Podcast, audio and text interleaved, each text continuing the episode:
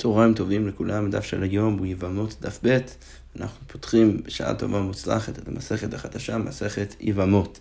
לפני שניכנס למשנה חשוב רק uh, שנזכיר uh, קצת רקע כאן במצוות ייבום, כתוב בתורה שאם uh, בן אדם נפטר uh, ואין לו ילדים, שהוא היה נשוי ואין לו ילדים, אז על האחים שלו ואנחנו ניכנס בגמרא, אה, במסכת, בכל הדינים, איזה אחים זה שייך וכולי, אבל, אבל אה, אה, באיזושהי צורה בסיסית, על האחים שלו יש חיוב לקיים מה שנקרא מצוות ייבום. מצוות ייבום זה אומר להתחתן עם, עם, עם אשתו של אחיו הנפטר. כדי לקיים שמו בישראל לאחיו, ולכן הילד שיוצא מהם ייקרא על שם אחיו, ודרך זה ימשיכו את השרשרת של אחיו הנפטר ללא ילדים. עכשיו, חשוב רק לציין שכבר בתורה כתוב שיש עוד אופציה לפתור את, או, או בעצם לעבור את התהליך, את התהליך הזה ואת הפרוצדורה הזאת, וה, האופציה הזאת נקראת חליצה. אז זה אומר, במקום uh, שהאח החי ייבם את, את, את uh, אשתו של אחיו הנפטר, הוא יעשה מה שנקרא חליצה. אנחנו ניכנס uh, שוב במסכת לכל התהליך ואיך זה עובד, אבל בגדול מה שזה אומר, זה שאומר שהוא עכשיו uh, עושה איזשהו תהליך שמעיד על זה שהוא לא רוצה להתחתן איתה, ודרך זה שהוא מעיד על זה, אז הוא עושה תהליך ובעצם פותר את האישה לשוק. כי הרי אחרי שה, שהאח נפטר, אז יש מה שנקרא, ואנחנו שוב ניכנס לזה הרבה לאורך הגמרא, יש מה שנקרא זיקה בין, בין, ה, בין האח החי והאישה אה, אה, של אחיו הנפטר, ו, ועד ש, שלא מפרקים את הזיקה הזאת, אז האישה הזאת אסורה לשוק. אז, אז יש בעצם שתי אופציות, אפשר לקיים מה שנקרא מצוות ייבום, או מצוות חליצה. ודרך אה, מצוות החליצה, האח פותר את האישה עכשיו לשוק, היא יכולה עכשיו ללכת לשוק ולהתחתן עם מי שבא לה. עכשיו, המשנה הפותחת נכנסת למקרה מאוד מאוד ספציפי. המקרה הזה שנכנס אליו המשנה, זה מקרה שבו אח של uh, uh, האח הנפטר היה נשוי למישהי שהיא אסורה ערווה לאח החי. עכשיו, איך דבר כזה יכול לקרות? אנחנו נמנה תכף 15 נשים שדרכן זה יכול לקרות, אבל הדוגמה הכי קלאסית זה, אה, זה, זה הבת של, ה, של האח החי. הרי מותר מן התורה שבן אדם יתחתן עם האחיינית שלו, אז אם אה, הוא מתחתן עם האחיינית ואז נפטר, אז כמובן שהביתו של האח החי אסורה עליו איסור ערווה. עכשיו, ברגע שהיא אסורה עליו איסור ערווה, זה אומר ש, שפקע החיוב של הייבום אה, עם האישה הזאת, בגלל שוודאי שאנחנו לא נצפה שהוא יקיים מה שנקרא ייבום עם ביתו, ולכן, אה, ולכן ודאי שזה, ש, ש, שזה מה שיקרה. עכשיו, לא רק זה, ואנחנו שוב ניכנס למשנה עוד שנייה ונראה את זה בתוך הטקסט, אבל לא רק זה שהמשנה פותרת מהייבום ומהחליצה את ביתו של, אחיו, של האח החי, אלא היא גם כן פותרת את הצרה של ביתו של האח החי. מי זאת הצרה? בואו נגיד שהיה, האח שנפטר, היה לו שתי נשים, היו לו שתי נשים. הרי אנחנו יודעים שזה מותר דין, בדין תורה, וגם, וגם בימי חז"ל זה עוד היה משהו ש, שהיה נפוץ, ש... שגבר יכול להתחתן עם שתי נשים. עכשיו, אם מה שקורה זה שהאח מתחתן מצד אחד עם האחיינית שלו וגם עם אישה אחרת שלא קשורה למשפחה בכלל, כשהאח נפטר לא רק שהבת פטורה מן הייבום והחליצה בגלל שוודאי שהיא לא תוכל לקיים את זה עם אבא שלה, אז אנחנו נגיד לא רק זה, אלא גם כן הצרה שלה, אה, אה, האישה השנייה של האח שנפטר, גם היא תהיה עכשיו אה, פטורה מהחליצה ומהייבום. אז עכשיו, ולא רק, זה לא רק המקרה היחיד שבו זה, זה קיים, אלא אנחנו עכשיו נראה שיש בעצם 15 נשים שאצלם אנחנו מוכנים להגיד שאת הדין הזה, שלא רק שהיא תהיה פטורה, אלא היא גם כן פותרת את הצרה שלה. אז המשנה אומרת ככה, 15 נשים אה, אה, פוטרות צרותיהן וצרות צרותיהן מן החליצה ומן הייבום עד סוף העולם.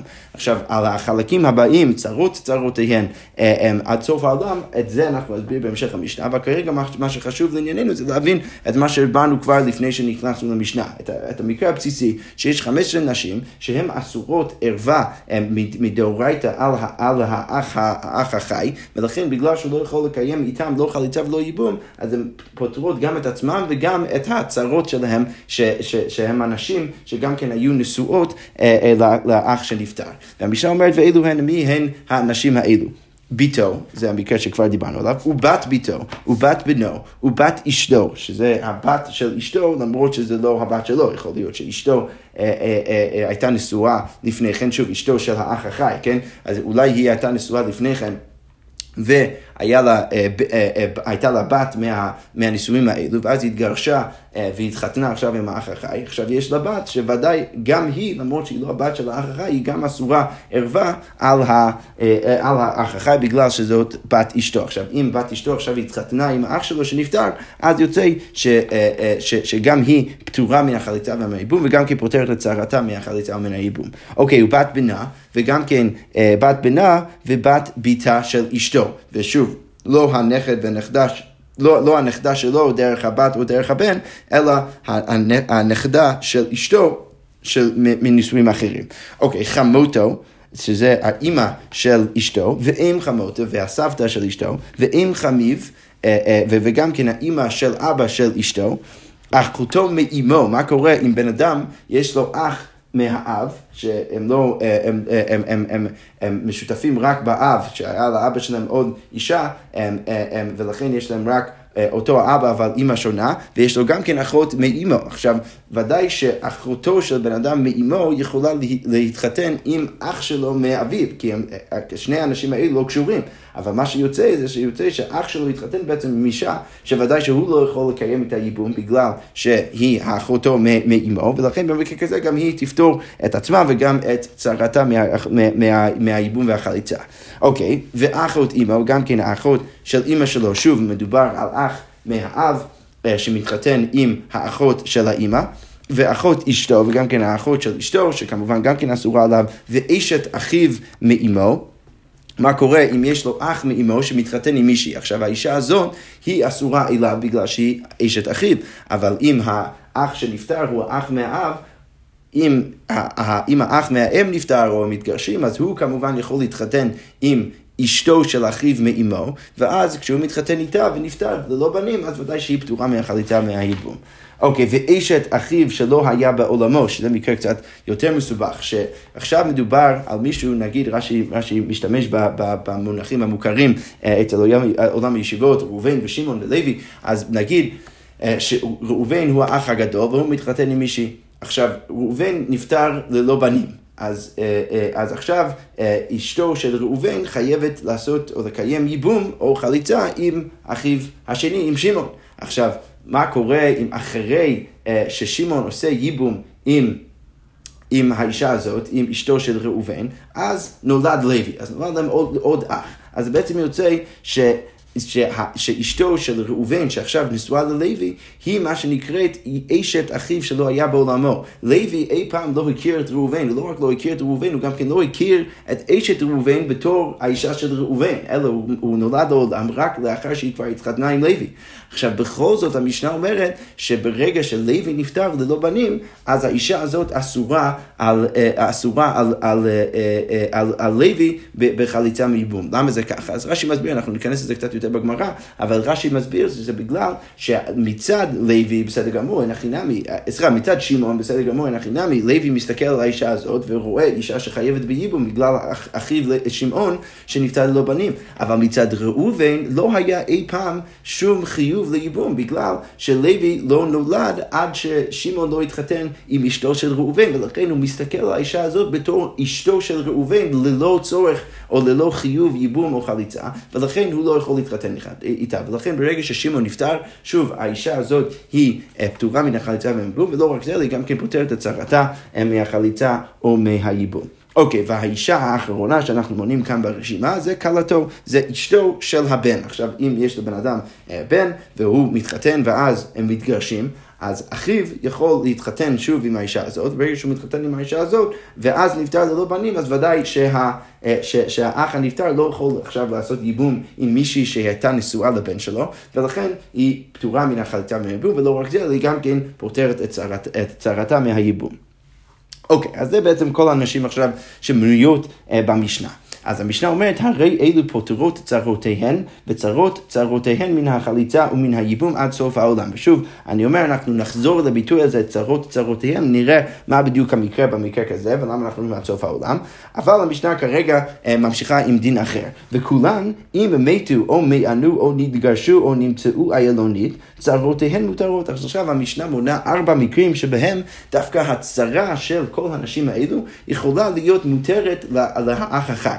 אז באיזה מקרים זה יכול לקרות? אם הם מתו, שנגיד ניקח את המקרה הבסיסי, האח הנפטר היה נשוי לביתו של האח החי, עכשיו אם הביתו של האח החי נפטרה לפני שנפטר האח, אה, אה, האח שנפטר אחרי זה, אז יוצא שאשתו השנייה מותרת על האח החי בייבום. למה היא מותרת? בגלל שלא היה שום רגע שבו החיוב של הייבום והחליטה הגיע יחד עם, אה, עם ביתו של האדם. הרי הצרה פתורה רק בגלל שהאח הנפטר היה נשוי גם כן לביתו, אבל אם ביתו נפטרה לפני שהוא נפטר, אז יוצא שהוא יכול לעשות ייבום וחליטה עם, עם צרתה. אוקיי, okay, וזה מקרה ראשון, זה מתו, מיענו, מה זה המקרה של מיענו? מיענו, אנחנו ניקח אה, לצורך הדוגמה אה, מקרה אחר שזה יהיה יותר קל, ואז נסביר למה זה מסובך עם מיתו, אבל ניקח נגיד את, אה, את, את, את איש, אחותו מהאימא, אז אם אחותו מהאימא מתחתנת עם, עם אחיו מהאבא, אז יוצא שלפעמים האישה הזאת יכולה לקיים מה שנקרא מיעון. מיעון זה אומר שאם במקרה הבסיסי מדובר על סיטואציה שבו, אה, טוב, אולי קצת רקע אפילו לפני שאני מסביר את המקרה הזה. בדרך כלל אנחנו אומרים שאם אבא, האבא חי, אז הוא יכול לחתן ולקדש את ביתו אפילו מדאורייתא, אה, אפילו כשהיא קטנה. עכשיו, אם האבא נפטר, אז יוצא שכשהאישה הזאת קטנה, אין שום דרך לקדש אותה ולקיים את הקידושין שלה מדאורייתא, אלא רק מדרבנן. מי יכול לעשות את זה מדרבנן? האימא והאחים שעכשיו אחראים על, על הילדה הזאת שהיא קטנה, אז הם יכולים עכשיו לשדך אותה, לחתן אותה, אבל, ולעשות קידושין, אבל שוב, זה יהיה רק מדרבנן. אז עכשיו, במקרה כזה, שאין לה אבא ומקדשים אותה מדרבנן כשהיא עוד קטנה, אז כשהיא הופכת להיות גדולה, היא יכולה לעשות מה שנקרא מיעון. מיעון זה אומר ש, אה, אה, אה, שהיא בעצם לא רוצה עכשיו להתחתן עם, עם, עם הבן אדם ש, שקידשו אותה אליו מדי רבנן כשהיא עוד הייתה קטנה, והיא מחליטה שהיא לא רוצה להתחתן איתה. עכשיו, המיעון הזה יכול לקרות שוב רק במקרה שהאבא נפטר. והקידושין הגיעו רק מדרבנן. עכשיו, לכן המשנה אומרת, נגיד, במקרה של אשתו עזרא, אה, אחותו מהאימא מקודשת מדרבנן לאחיו מהאבא, אם היא אז עושה מיעון לפני שאחיו מת, ואז יוצא שפקע הקשר בין אחיו מהאבא ואחותו מהאימא לפני שנפטר אחיו, אז הוא יכול לקיים ייבום או חליצה עם אשתו אה, עם אשתו של אחיו הנפטר. בגלל, שוב, שאותה סברה, בגלל שהקשר ביניהם פקע לפני שהוא נפטר, אז יוצא שכשאשתו נופלת אליו לייבום, היא נופלת אליו לייבום ללא שום קשר למישהי שהיא אסורה עליו מדיני עריות. עכשיו, הסיבה שאני הלכתי לא על המקרה של הבת, אלא על המקרה של אחותו מהאימא, זה בגלל שהמקרה של הבת זה קצת מסובך. למה? כי הרי אמרנו שמיעון שייך רק במקרה שאבא נפטר. אבל אם מדובר על בת שלו שמתחתן עם אחיו, היא לא תוכל לכאורה לעשות מיעון, בגלל שהרי אנחנו מדברים על אותו הבן אדם שהוא האבא שלה שעוד קיים. אז לכאורה לא יכול להיות מקרה, סיטואציה שבו היא יכולה לעשות מיון. אז רש"י מסביר שיש בכל זאת מקרה שזה יכול לקרות, כי מה שאמרתי זה לא באמת נכון. מה שאמרתי שיש רק דרך אחת שהיא תהיה מקודשת מדי רבנן ואז תוכל לעשות מיון, וזה המקרה שהאבא נפטר, זה לא נכון. יש עוד מקרה שבו זה יכול לקרות, איך זה יכול לקרות? אם האבא מקדש את ביתה כשהיא עוד קטנה, ואז הם מתגרשים, אז יוצא שאנחנו חושבים על, ה, על, על, על, על הילדה הזאת הקטנה, כאילו היא כבר יצאה מבית אביו. למה? כי היא הייתה מקודשת למישהו אחר מדאורייתא ועכשיו התגרשו. ברגע שהתגרשו אז היא כבר לא, אה, כבר לא נחשבת כאילו היא בתוך בית אביה, ולכן כל קידושים שהם לא יעשו אה, שוב לבת הזאת לפני שהיא נהיה גדולה, אז זה גם כן יהיה קידושים מדרבנן, למרות שהאבא שלו, האבא שלה עוד, עוד, עוד בחיים, ואז יוצא שהיא תוכל לעשות מיעון, נגיד אם, אם קידשו אותה עכשיו לאחיו של, של האבא, אז יוצא שהיא יכולה לעשות מיעון, ואז שוב, אם היא עושה את המיעון לפני שאחיו נפטר, אז יוצא שהוא יכול לקיים אמ, ייבום או חליצה עם אה, אשתו השנייה. אוקיי, זה המקרה של המיעון.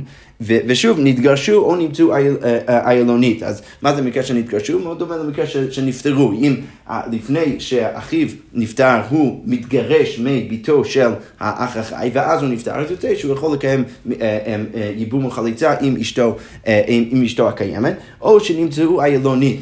מה זה, מה, אומר, מה זה אומר שהיא נשואה אלונית? מה קורה אם הם מוצאים עכשיו שביתו שנשואה לאחיו, היא אומנם נשואה לאחיו ולכן היא, היא אמורה לפתור לא רק את עצמה, אלא גם כן צרתה מהייבום והחליצה, אלא מה אנחנו אומרים? אנחנו אומרים שאם אנחנו מוצאים שהיא איילונית, שזה אומר שהיא אישה שלא, הגוף שלה לא מתפתח כמו שאנחנו מצפים, היא לא יכולה עכשיו להוליד בנים אה, וכל מיני דברים כאלו, אז אנחנו בעצם אומרים שזה מפריע, אה, אה, או, אפילו לא, לא בכך מפריע, אבל אנחנו אומרים שעכשיו היא כאילו לא נשואה לאחיו הנפטר, ולכן הוא יכול לעשות עכשיו ייבום או חליצה עם הצהרה. אוקיי, בסדר. אז, אז, אז בכל המקרים האלו המשנה אומרת שצרותיהן מותרות. אוקיי, ושוב המשנה רק אומרת שיש מקרים ספציפיים שבהם אתה לא יכול להגיד חלק מה, מהדינים האלו. אי אתה יכול לומר בחמותו ובאם חמותו ובאם חמיב שנמצאו אילונית או שמיענו. אז ודאי שבחמותו ובאם חמותו ובאם חמיב, בנשים האלו ודאי שקודם כל לא יכול להיות שהן נמצאו אילוניות. למה? בגלל שיש להם בנות. הרי, הרי אה, חמיב, אה, חמותו זה האימא של אשתו, או אם חמותו זה הסבתא של אשתו, או אם חמיב זה האימא של אבא של אשתו, אז, אז ודאי שהנשים האלו לא אילוניות. להיות, וגם כן לא, לא יכול להיות שהם מיענו, למה? כי הם, יכול להיות שהם התחתנו עם האח רק לאחר שהם, ש, שכבר היו להם אה, אה, אה, אה, ילדה או, או בנות או אפילו אה, נכדות, בגלל שצריך להיות שקודם כל היו להם את ה... נולדו להם את, את אשתו של החי, של האח החי, ורק אחרי זה הם התחתנו עכשיו עם האח שנפטר. עכשיו יוצא שוודאי שלא יכול להיות שכל זה קרה כשהיא הייתה קטנה ולכן לא יכול להיות שעכשיו הם יעשו מיעון עם האח שנפטר, בגלל ששוב, שלא יכול להיות שהן קטנות ולכן המקרה הזה לא שייך במקרים האלה. אוקיי. סבבה, אז עכשיו סגרנו את, ה, את החלק הזה במשנה, עכשיו המשנה אה, תפרט לנו קצת יותר במקרים האלו. אז המשנה אומר ככה, כיצד פותרות צרותיהן? אז מה המקרה הבסיסי? זה כבר הסברנו כמה וכמה פעמים, עכשיו המשנה אומרת לנו במפורש איך זה עובד. אז הייתה ביתו או אחת מכל האריות האלו נשואות לאחיו, מה קורה עם הבת שלו? או שוב, אחת מכל האריות האלו המנויות במשנה נשואה לאחיו, אה, ולא אישה אחרת, ושוב, יש לו אישה שנייה, ומת, ואז, ואז הוא נפטר. כשם שביתו פטורה, כמו שוודאי שהבת פטורה מהחליצה והייבום, כי ודאי שהוא לא יכול לקיים את זה עם, עם ביתו, אז כך צרתה פטורה, אז כמו כן צרתה גם כן פטורה. אוקיי, הלכה צרת ביתו ונישאת לאחיו השני. מה קורה אם יש אח שלישי? זה עכשיו אנחנו הם הולכים להסביר את הביטוי הזה, צרות צרותיהן עד סוף העולם. אז מה קורה עם האישה הזאת, הצרה, ששוב הייתה פטורה מהחליצה מהייבום לאח הראשון שעוד חי, למה? בגלל שהיא הצרה של ביתו. מה קורה אם היא עכשיו עושה ייבום עם האח השלישי, שעוד, שיש עכשיו שני אחים שעוד בחיים, אז היא עושה עם האח השני שעוד חי, האח השלישי בסך הכל. היא עכשיו עושה ייבום, היא עכשיו עושה ייבום איתו. עכשיו, מה קורה אם אז האח הזה נפטר? והאח הזה, לא רק שהוא היה נשוי עכשיו לצרת ביתו, שהתחתנה עכשיו איתו, אלא הוא גם כן נשוי לאישה אחרת. אז המשנה אומרת לא רק שצרת ביתו שוב פטורה מהחליצה מהייבום בגלל ש...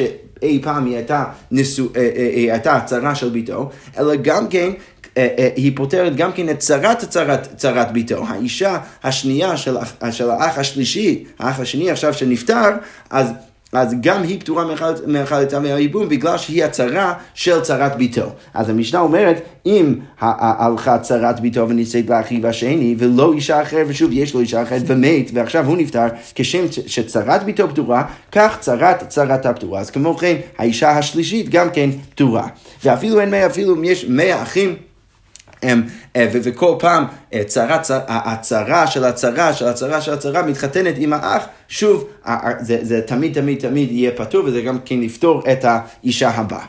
אוקיי, okay, עכשיו המשנה אומרת, כיצד אם מתו צרותיהן מותרות, אז איך זה עובד? אם מתו, אנחנו אומרים שצרותיהן מותרות, אז צריך, אה, כמו, נסביר את זה כמו שהסברנו גם למעלה, הייתה ביתו או אחת מכל האריות האלה נשואות לאחיו, מה קורה אם, אם הבת של הבן אדם החי הייתה נשואה לאחיו, ולא אישה אחרת, ויש לו אישה אחרת, עכשיו מתה ביתו או נתגרשה, ואחר כך מת אחיו. אז מה קורה אם ביתו נפטרה, או שהם התגרשו לפני שנפטר אחיו, אז צרתה מותרת כמו שהסברנו גם כן למעלה. וכל היכולה למען ולא מענה, צרתה חולצת ולא מתייבמת. עכשיו, המשנה כאן מוסיפה עוד דין אמ, אה, אה, שהערווה הייתה יכולה לעשות מיון, אבל לא עשתה את זה, אז אם אז האח נפטר, אז יוצא שהאישה השנייה לא באמת פטורה עד הסוף מהייבום והחליצה, אלא אנחנו גם אומרים שעדיין יש חיוב, אבל מצד שני אנחנו לא יכולים להגיד שהם יכולים לעשות ייבום בגלל שבכל זאת יש איזשהו קשר בין אחיו לבין, לבין ביתו. אני רק אקרא את רש"י כדי רק להבהיר את הדין הזה, רש"י כותב ככה, כל היכולה למען, כגון שהערווה קטנה ויכולה למען, אז נגיד אה, הבת של, של האח החי אה, הייתה נשואה, אבל רק מדי רבנן, לאחיו, והיא יכולה לעשות מיון, ולא מענה, ומת אחיו, ואז האח נפטר. אז הול וקידושיה אינה אלא מדי רבנן, רש"י כותב, בגלל שהקידושין בינה בין הבת והאח הם היו רק מדי רבנן, וזיקת נפילתה מדי רבנן, וגם כן הזיקה שיש לה, אה, אה, אם, אם עכשיו אה, עכשיו, אם האח החי זה רק מדי רבנן, אינה פותרת צרתה מן החליצה. אז היא לא פותרת את צרתה מהחליצה, למה? בגלל שהיא הייתה מקודשת לאחיו רק מדי רבנן, זה יוצא שיש דין ייבום רק מדי רבנן בינה, בינה לבין האבא שלה. ולכן זה לא פותר, הדין הייבום שקורה בינה לבין אבא שלה יכול לפתור את הצרה רק אם זה קורה בצורה דאורייתאית. אבל כשזה קורה רק מדי רבנן, זה לא פותר את צרתה מהחליצה מהייבום. אבל להתייבם, רק שכותב אסורה, אבל בכל זאת... אה, הם, אה, אסור, הם אסורים לעשות ייבום כדי מפרש טיימה בגמרא, שכותב כמו שאנחנו נפרש בגמרא, שנראה צרת ערווה. כי הרי זה נראה כאילו זה צרת הערווה, ולכן את הייבום אי אפשר לקיים, בכל זאת היא צריכה אה, חליצה, בגלל שוב שהבת הייתה נשואה לאחיו רק מדי רבנן. אוקיי, בסדר, אז כל זה סוגר ככה את המשנה, אנחנו שוב ניכנס אה, אה, עוד הרבה לכל הדינים האלו, ספציפית במשנה וגם יותר בכללי, אבל עכשיו אה, הגמרא פותחת עם שאלה על, ה, אה, על הסדר ועל המבנה של המשנה. אז הגמרא עכשיו אה, שואלת ככה, מחטי, כולו מאחות אישה ילפינן. אז אנחנו הרי לומדים את כל האריות האלו מאחות אישה. עכשיו, את, את זה, את, את הדרשה הזאת שאנחנו לומדים, אה, אה, את כל האריות האלו מאחות אישה, אנחנו נראה בהמשך הגמרא, כרגע אנחנו ניקח את זה כנתון. אז הגמרא שואלת, אם זאת הנתון שלנו, אז ליטני אחות אישה ברישה, אז, אז שיגידו את, ה, את הדין של אחות אישה ברישה, למה שאנחנו נמנה אחות אישה רק בהמשך המשנה ולא נגיד את הדבר הבסיסי שמשם אנחנו לומדים את כל הדינים האלו. אה, הגמרא אומרת, וכי תימה, אולי אתה תרצה להגיד שתנא חומי חומי נקר. המשנה לקחה את הדברים הכי חמורים בהתחלה, ורבי שמעוני, דאמר שריפה חמורה, שהרי אצל כל האריות האלו יש, אה, או אצל חלק מהאריות האלו יש אה, אה, עונשים שונים.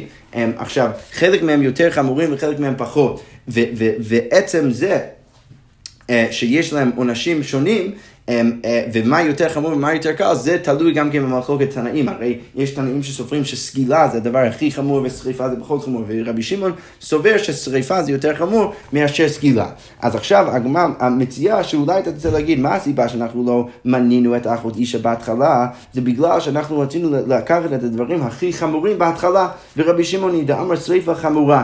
שהאנשים שאנחנו מביאים בהתחלה, דהיינו ביתו, בת ביתו אה, אה, וכולו, רש"י כותב עד אם חמים, כל הנשים האלו הם בשריפה. שוב, אני מונה את הנשים האלו שהן מנויות במשנה, ביתו, בת ביתו, בת בנו, בת אשתו, בת בנו, בת ביתה, חמותו, אם חמותו אה, ואם חמיו, אז כל הנשים האלו הם, הם אסורות לבן אדם, לאח החי, בשריפה.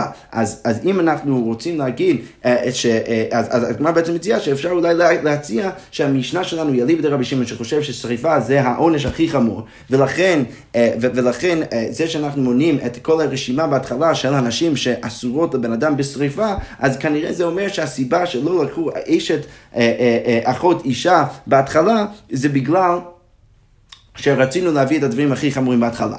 אבל הגמרא אומרת, אבל אם אתה רוצה, רצית להגיד את זה, יהכי ליטני חמותה ברישא דאיקר סייבה בחמותה כתיבה, אבל לפחות תגיד את, את, את חמותו בהתחלה, כי הרי את, את דין השריפה אנחנו לומדים מהפסוק של חמותו, הרי מה כתוב בתורה, ואיש אשר ייקח את אישה ואת אמה, שזה חמותו, זימה היא באש ישרפו אותו, ואתן ולא תהיה זימה בתוככם, שזה ככה מעיד על האיסור, העונש של שריפה שנמצאת אצל חמותו, משם לומדים את זה לכל שאר האנשים בתחילת הרשימה, אבל לפחות אם אתה רוצה להגיד שאנחנו מתחילים עם הנשים הכי מחמורות, בגלל, הכי חמורות בגלל שזה שריפה, אז לפחות תיקח את האישה שמשם לומדים את כל הדינים האלו.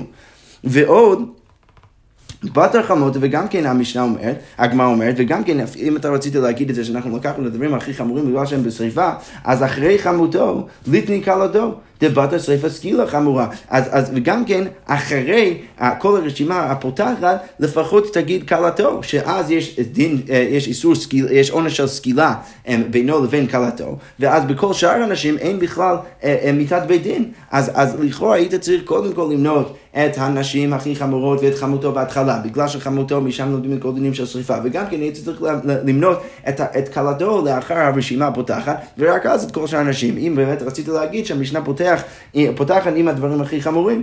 אלא, מה צריך להגיד? למה פתחנו ביתו? ביתו, כיוון דעתם מדרשה חביבה לו, אה, חביבה להם. אז, אה, אה, אז הגמרא אומרת, לא, מה הסיבה שפתחנו עם ביתו? בגלל שביתו, זה שבן אדם אסור אה, לעשות ייבום עם, עם, עם, עם ביתו, אה, אה, אה, זה, ש, זה שהדבר הזה הוא אסור, אנחנו לא לומדים את זה במפורש מהתורה, אלא רק מדרשה. אז, אז, אז הגמרא אומרת, בגלל שאנחנו לומדים את הדבר הזה מדרשה, אז בטח הסיבה שהמשנה פותחת עם ביתו זה בגלל שהדרשה חביבה עלינו. אנחנו דווקא רוצים להתחיל עם הדבר לכאורה הכי פחות פשוט, בגלל ש, ש, שזה בעצם החידוש שהכי, שהכי יפה לנו, זה הדבר שאנחנו חידשנו בעצמנו, ולכן אולי המשנה פותחת עם זה. עכשיו, שתי דברים שאני רוצה להגיד, אחד מהם זה יהיה בהמשך הגמרא שעוד תכף הגמרא תקשה בדיוק על הנקודה הזאת, אבל קודם כל, אני רוצה להגיד, רגע, אבל ביתו אסורה לבן אדם רק מדרשה, אנחנו לא יודעים את זה מפורש בתורה, אז לכאורה משהו זה לא ככה. לכן רש"י מסביר, הוא גם, הסביר את זה במשנה עצמה, שביתו שמדברים עליה במשנה זה ביתו מאנוסתו, זה, זה הבת שלו מאישה שהוא אנס. עכשיו הבת שלו, שהוא, מה, מה, מהדבר הזה, מאנוסתו, אז הבת שלו, לא, זה לא כתוב במפורש שהיא אסורה עליו, ולכן זה צריך ללמוד מדרשה, כפי שאנחנו נגיד עוד שנייה, אנחנו גם נפרט את הדרשה, זה אנחנו צריכים להגיד עוד שנייה, ולכן שוב הגמרא אומרת שהסיבה שפתחנו במקרה הזה זה בגלל שזה דרשה.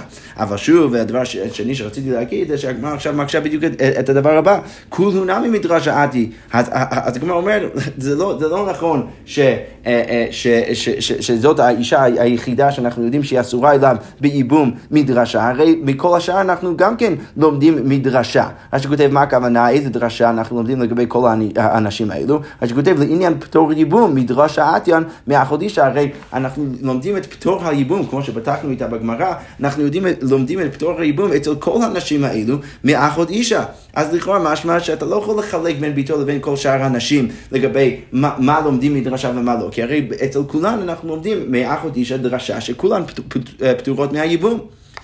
אז הגמרא אומרת שיש חילוק עכשיו, גם כן אולי אפילו יכולתם לזהות את החילוק שהסברתי עכשיו.